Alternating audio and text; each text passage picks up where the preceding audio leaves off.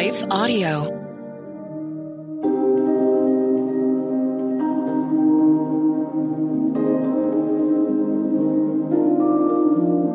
Hello. Thank you for listening to Your Daily Bible Verse, the podcast that examines one verse each day to learn more about God and His will for us. I'm your host, Jennifer Slattery, and after this short word from our sponsor, we'll dive into today's Bible verse, Psalm 90, verse 1.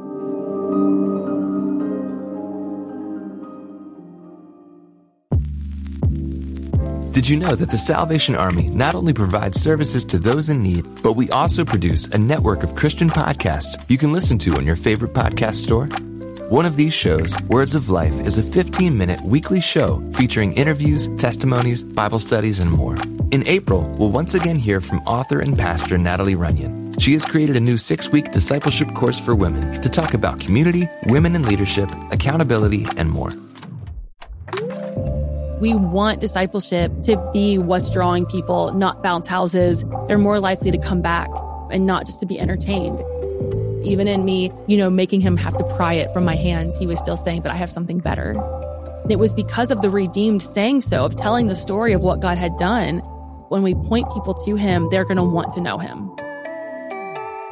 Listen to Words of Life on your favorite podcast store or visit wordsoflifepodcast.org.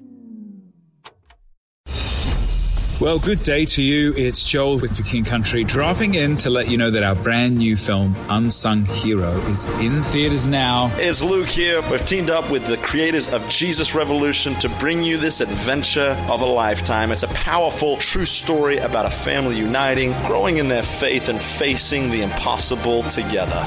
In theaters now, unsunghero.movie for more information. Rated PG, parental guidance suggested.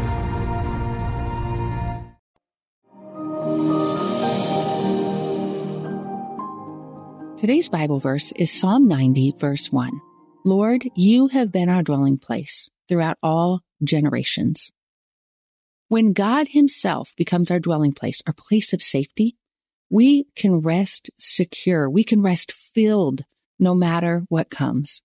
When we make our relationship with Him our top priority, allowing His love to soak into the deepest places of our souls, we can experience joy even amidst great disappointment. But the converse is true as well. When we place our hopes in a location, a person, or an occurrence, we will experience a sense of unrest and unfulfillment, even when we achieve that thing we've spent a lifetime chasing after. And sometimes it's the things we don't have that remind us most of everything that we do.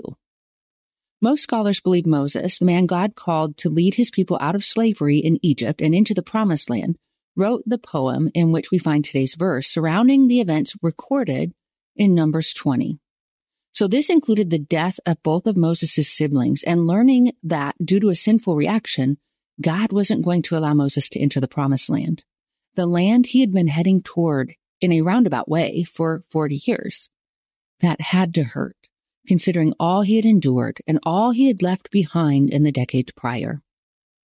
Upon God's clear command, he had left his home in Midian, his quiet and maybe a little boring life, tending sheep for his father-in-law to confront the Pharaoh, the most powerful ruler in the land, and demand that he release God's people, only to embark on a four decade trek through the desert and towards the unknown, living day after day, month after month as nomads, completely dependent on God. If you're familiar with biblical history, you might remember how faithfully God led, fed, protected, and cared for his people during that time. With a pillar of fire by night and a cloud by day, he gave them manna that came from the sky, so food that came from the sky brought quail to feed them. He cared for their every need. Through this, Moses learned to depend on God for everything, to find shelter, a place to dwell, not in a palace or a home made from sun baked brick, but in God. And now, some 40 years later, knowing he would never set foot upon the land God had long promised his people, which would one day become their beloved homeland, Moses once again found comfort, shelter, and refuge in God and God alone, the God who would remain with him long after the walls of Jerusalem rose and fell and the sun ceased to shine. And notice Moses called God his dwelling place, not the place he visited on occasion, but where he resided, with whom and by whom he lived from the moment he yielded his life to God, back at a bush that burned but wasn't consumed, till long after he took his final earthly breath. This was probably a time of great reflection, where praise, grief, and peaceful anticipation all merged. Grief over the death of his siblings, and maybe every man and woman who had died during the desert wanderings, grief knowing he would never step onto the earthly land he had set his gaze upon mile after mile, that he had come so close to entering and would have entered if not for his sin.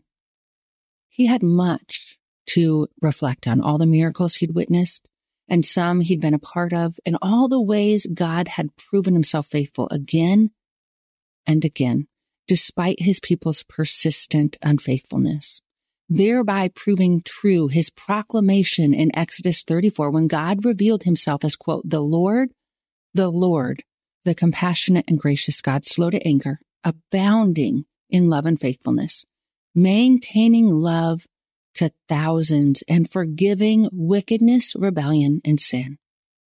That was the God Moses had come to know and trust to make his shelter. And so, with his time on this present earth nearing an end, and his gaze set on that moment when his faith would become sight, as scripture puts it, Moses prayed, Teach us to number our days that we may gain a heart of wisdom. Lord, Yahweh, the ever present self revealing God, teach us how fleeting this moment in front of me is, no matter how hard or glorious. Don't let me hold it or, or myself too tightly. Remind me that there's so much more, more life, more promise, more beauty found in you, promised by you and given directly from you to me, the one who is found in you, my eternal home. We can experience the same deep peace that Moses did, knowing that no matter what we face or endure, and no matter how many times we mess up, although we will experience hardship and maybe consequences for our actions today, our God will remain with us forever. He will be the shelter forever, steady above us, His love surrounding us like a shield. And one day He will call us home where we will be in His presence in a way we can't even imagine, to a depth we can't even imagine for all of eternity. Let's pray. Holy Father, Help us to make you and you alone our dwelling place. We know the depth of your love. Help us to understand the depth of your love even more. Help us to experience your presence every day and to rest in your presence. Help us to prioritize your presence above all else. Thank you that you will never turn us away. You will never abandon us. That you surround us with your love, with your power, with your mercy. You shower your grace upon us. Thank you so much for sending Jesus Christ, who made a relationship with you possible so that we could find in you our eternal home. We praise you and we love you. And it's in Jesus' name that we pray. Amen.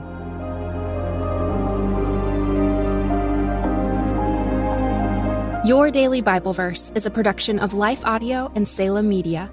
If you liked what you heard today, please take a second to rate and review this podcast in your favorite podcast app so that more listeners like you can find the show. For more faith filled, inspirational podcasts, visit us at lifeaudio.com.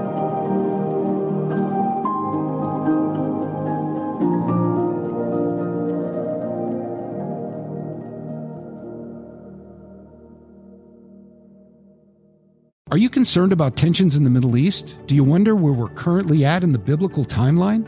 Are we really in the last days? Hi, everyone. I'm Dr. Carl Moeller with the Inside the Epicenter podcast.